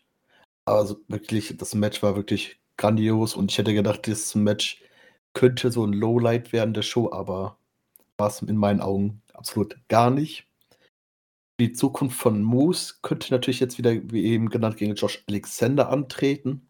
Aber ich glaube, bis zum nächsten Special wird es erstmal einen Moose gegen einen W. Morris geben, weil ja W. Morris ja nicht gepinnt worden ist und damit auch nicht geschlagen worden. Die typische Feder. Und dass es da nochmal ein 1 gegen 1 Aufeinandertreffen gibt und das dann, dann so langsam Richtung Josh Alexander geht. Ja, das halte ich durchaus für denkbar. Also das habe ich mir auch gedacht mit diesem äh, Pinfall von äh, Morrissey, auch wenn dann die, natürlich die Frage ist, wie hält man Josh Alexander bis dann Anfang März warm? weil Morrissey gegen Moose wäre dann möglicher Main Event halt für die Show, Show im Februar in äh, sechs Wochen oder fünf Wochen. Ähm, ansonsten beim Match, ich, ich fand ja nicht so gut. Ich habe mir dann irgendwann gedacht, okay, entweder hat, äh, wahrscheinlich hat Scott Damour einen Flashback in die gute alte Russo-Zeit geschaut, weil ich hatte schon den Eindruck, dass Vince Russo, wenn er das Match gesehen hat, Frauentränen geweint hat weil das war schon wirklich Overbooking at its best mit äh, Ref-Bumps von mehreren Refs und äh, hast du nicht gesehen alles. Also das war schon äh, wirklich over the top. Aber das Ergebnis natürlich logisch, weil du musst einfach Moose gegen Josh Alexander bringen. Nach der Art und Weise, wie Moose den Titel gekostet hat und auch so Anführungszeichen in Gefahr bringen der Familie das werden wir auch sehen und wenn es dann halt bis März dauert, aber das Match wird es geben. Ja, auf jeden Fall. Das, äh, da braucht Josh Alexander noch seine große Redemption. Sonst wäre die Storyline katastrophal zu Ende erzählt. Ja, schauen wir mal. Also als nächstes, da stimme ich dann äh, Pascal schon zu, äh, ist wahrscheinlich dann W. Morrissey erstmal der, der Titelmatches gegen Moose anstreben wird. Und das kann ich mir auch als spannend dann vorstellen. Und mal schauen, wann sie dann Josh wieder mit reinbringen und wie sie ihn bis dahin warm halten. Ja, dann kommt eine kurze Ankündigung zum nächsten Pay-Per-View Rebellion. Nichts Besonderes. Und nun ist es Zeit für den Main Event of the Evening. Und ich weiß jetzt nicht, da müssten uns die Hörer vielleicht mal weiterhelfen, wann ist das oder ob es das überhaupt je schon mal gab, dass ein Knockouts-Match einen großen Pay-per-View abgeschlossen hat. Jetzt ist es auf jeden Fall Zeit für die Impacts Knockouts Championship Texas Deathmatch Rules. Und Texas Deathmatch Rules äh, heißt wie folgt. Man äh, zwingt seine Gegnerin oder seinen Gegner ähm, entweder zur Aufgabe oder kann ihn bis drei auf der Matte halten. Und dann kommt noch ein Ten-Count. Und der Sieg wäre erst dann gegeben, wenn es dem Gegner, äh, dem Gegner nach der Aufgabe oder dem äh, Pinfall nicht gelingt, bis 10 wieder auf die Beine zu kommen. Das ist also Texas Deathmatch und natürlich äh, Waffen sind erlaubt, äh, also alles, was geht.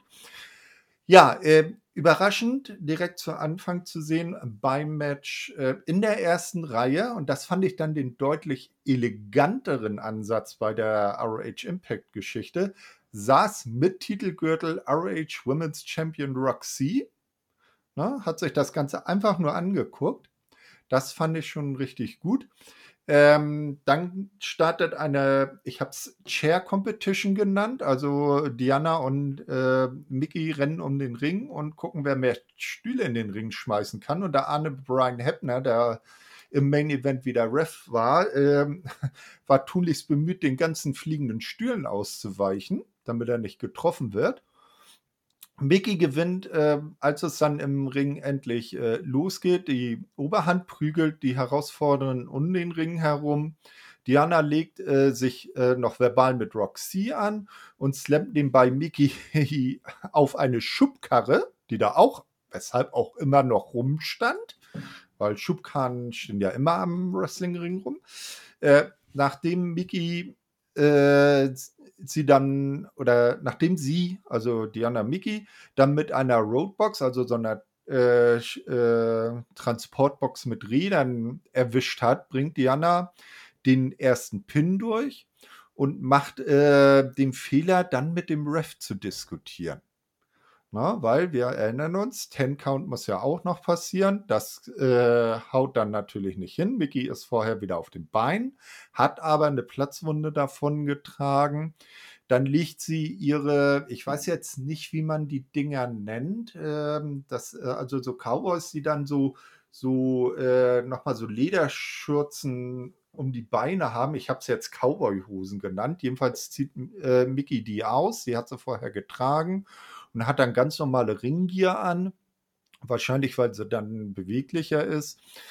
Ähm, landet dann äh, in den unvermeidlichen Reißzwecken, die irgendwann dann auch äh, zum Einsatz kamen. Und die bleiben dann auch tatsächlich stecken. Da sieht man dann schön an ihrem Rücken, wie da die Dinger drin ähm, stecken. Diana wirkt Mickey dann mit diesen Cowboy-Hosen und die äh, gibt auf. Doch auch hier wieder kommt noch rechtzeitig äh, bis 10 wieder auf die Beine. Hiernach schlicht dann Diana mit einem Stuhl äh, auf Mickys Beine ein und äh, will ihr schließlich das Bein verletzen. Doch Mickey kloppt sie mit einem Stuhl der, äh, von der Ringecke und äh, Diana fliegt nach draußen. Ähm, dann gibt es noch eine Thess Press nach draußen. Miki schafft den Pinfall und es scheint, ob die Virtuosa nicht wieder rechtzeitig auf die Beine kommt. Doch dann ist plötzlich der Drama King Matthew Revolt da und hilft äh, Diana auf die Beine, weil wir erinnern uns ja, früher in der Show hatte Gail Kim ja nur gesagt, dass er Mickey nicht körperlich berühren darf. Von Diana hat er ja nichts, äh, hat sie ja nichts gesagt, also hilft er ihr auf die äh, Beine. Mickey hüpft dann von der Ringecke auf beide und dann schiebt sie Diana, äh, die nun auch blutet, wieder in den Ring, legt sie auf einen Tisch, der inzwischen aufgebaut wurde. Diana befreit sich, will, die, will dann das Queen's Gambit äh, von der Ringecke durch den Tisch zeigen. Ist da aber irgendwie nicht ganz bei der Sache und anstatt Mickey geht dann nur Dianas Hintern durch den Tisch. Ähm, ja, Diana befreit. Äh, nee, das hatten wir. Das war das mit dem Queen's Gambit. So. Äh, Pinfall klappt dann äh, trotzdem nicht, weil Mickey wieder äh, auf die Beine kommt. Mickey holt dann eine Gitarre, wo seltsamerweise Hardcore Country draufsteht. Wieso die unter dem Ring liegt? Naja, ist halt Wrestling-Logik. Will damit äh, Diana schlagen. Äh, doch heldenhaft äh, wirft sich sozusagen der Drama King in den Weg, fängt den ähm, Schlag mit der äh, Gitarre ab. Äh, ja, und dann am Ende zeigt Mickey noch ihren Mick DDT oder Mick DT, wie der auch immer heißt, zeigt einen erfolgreichen Pin und Diana kommt nicht mehr auf die Beine. Mickey klappt sich einen Stuhl auf, setzt sich vor Diana und hält triumphierend ihren Titel hoch. Mickey ist also weiterhin Impacts Knockouts Championess. Ja, die haben sich in dem Match richtig gegeben, aber was diese Regel sein soll, dass man sich erst pinnen muss und dann 10 Sek und dann der Countout kommt zum, aber sie sich hinstellt, hätte man auch direkt ein Last Man Standing daraus machen können. Da wäre wär genau das Gleiche. Es gibt keine Disqualification. Ah, das ist Texas Deathmatch. Ja, aber das ist trotzdem einfach nur unsinnig gewesen, vor allem mit den Submissions. Da hat man den Submission gepackt, sie hat sofort ausgetappt, die, äh, die Gegnerin musste loslassen und sie hatte dann direkt die, war direkt frei und konnte sich direkt hinstellen. Also die Regel hat absolut keinen Sinn gemacht und man hätte da einfach normales Deathmatch auch so rausmachen können oder Last Man Standing Deathmatch oder wie, ganz, wie man die ganzen Namen da nennen kann. Aber diese Regel war absolut unnötig, meiner Meinung nach. Ja gut, das war, glaube ich, einfach ein Zugeständnis daran, dass du halt in äh, Texas bist und nach der Stipulation dann auch wirklich die Fehde beenden kannst, weil nach dem Match hat, jetzt äh, Deonna auch keine Chance mehr anzukommen und zu sagen, Mimimi, ich möchte noch ein Match, sondern halt, wenn du gepinnt wurdest und auch noch danach ausgezählt wurdest, ähm, ja, dann hast du halt einfach gar keine Berechtigung mehr. Ähm, was ich auch noch ähm, spannend fand, war die Gitarre. Da hat ja der arme Matthew Revolt äh, Pech gehabt, weil die ist ja nicht kaputt gegangen, obwohl sie es wahrscheinlich äh, gesäut hätte.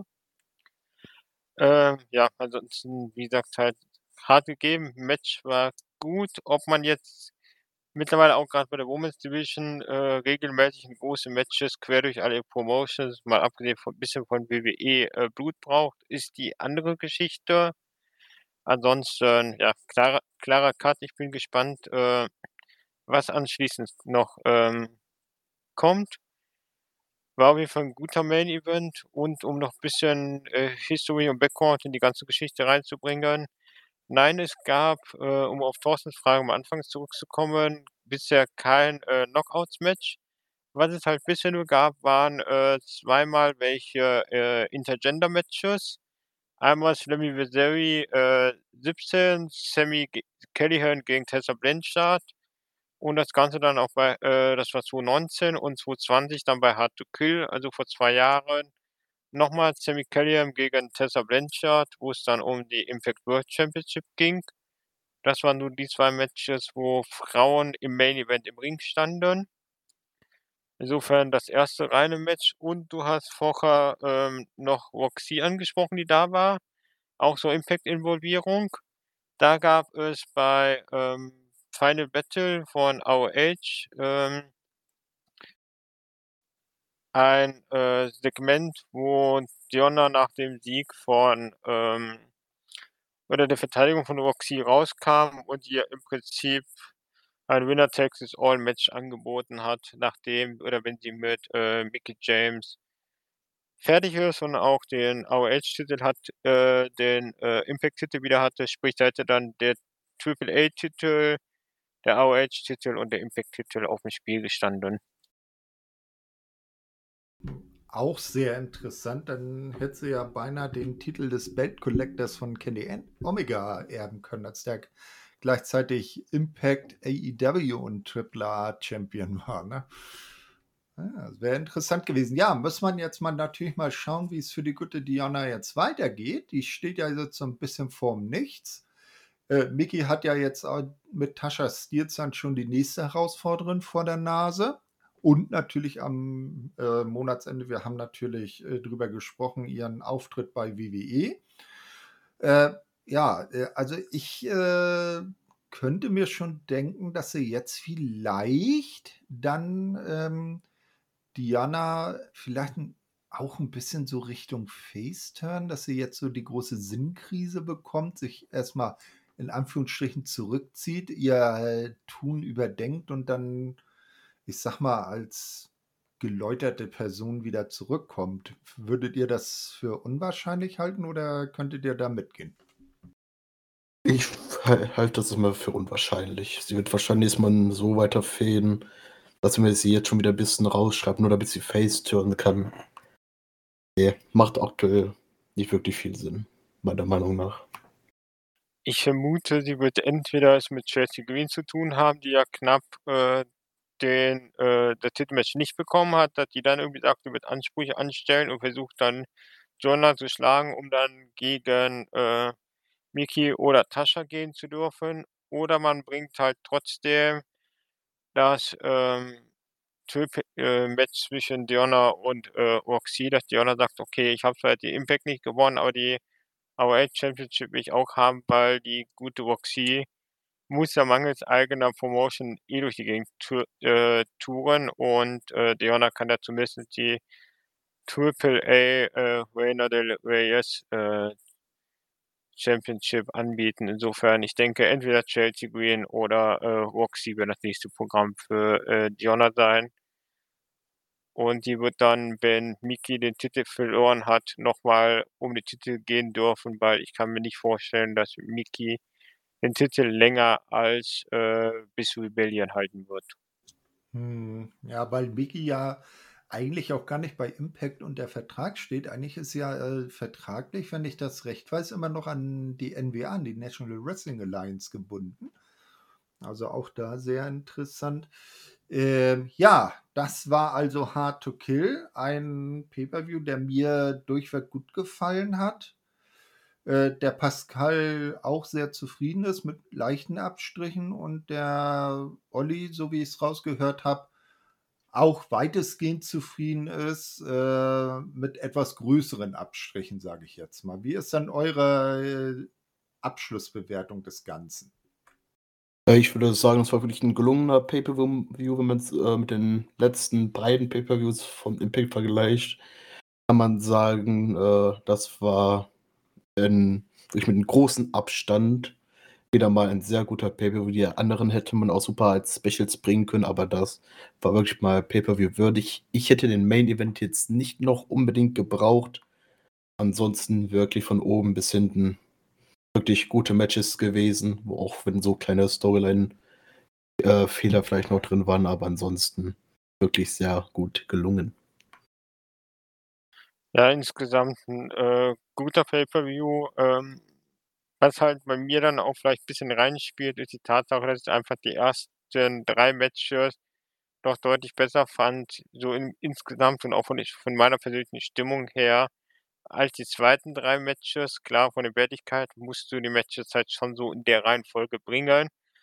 Aber wenn es halt gefühlt nach unten geht, statt nach oben geht, zieht zieh das halt den letzten Eindruck doch immer etwas runter. Deswegen so bei 10, 10 Punkten würde ich trotzdem noch irgendwo, ich denke mal, die 7 zücken. Vielleicht auch 7,5. Also es ist schon auf jeden Fall gut gewesen. Da haben wir auch bei Impact auch schon schlechtere Pay-Per-Views gehabt, zumal ich halt durchaus damit rechne, dass da zwei oder drei Matches mit vier Sternen oder etwas mehr äh, dabei waren. Da bin ich dann auch mal auf die offiziellen Ratings gespannt, um einfach zu sehen, ob ich mit meiner Einschätzung halbwegs konform äh, richtig liege oder ob das jetzt komplett daneben war.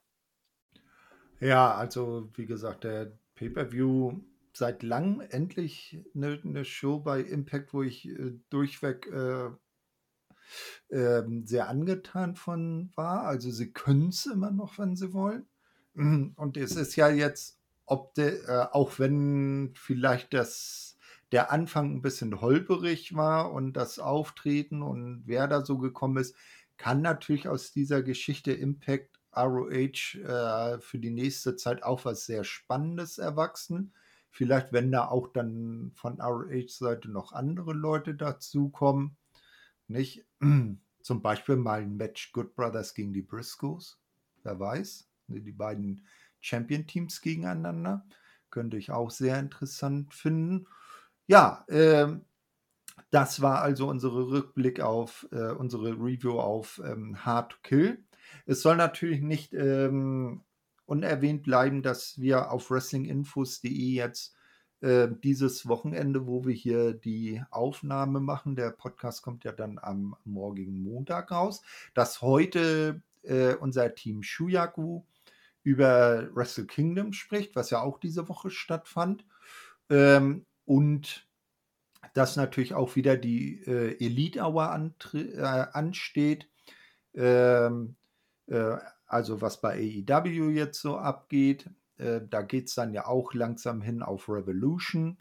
Nicht? Äh, dann sind wir natürlich in zwei Wochen wieder da mit, der, äh, mit dem Asylum und natürlich auch der gute Andy und der Chris aus Wien, die sich weiter wacker mit WWE beschäftigen. Da sollten sie vielleicht auch mal äh, Schmerzensgeld für bekommen. Aber gut, das ist meine Meinung. Ich danke euch beiden auf jeden Fall äh, für euer Hiersein. Äh, wünsche euch noch einen schönen Abend, euch da draußen auch. Und überlasse euch dann jetzt die Abschlussworte. Tschö mit Ö. Ja, hat mir auch wieder sehr viel Spaß gemacht. Ähm, ich glaube, Werbung für Wrestling Deutschland kann der Olli viel besser als ich, deswegen überlasse ich Ihnen das gleich mit den letzten Worten. Und ich hoffe, dass Olli auch sehr viel Spaß hatte und dass wir ihn hier bei Impact auch demnächst wieder begrüßen dürfen. Und das war es dann auch von mir. Dann auf ein Wiederhören.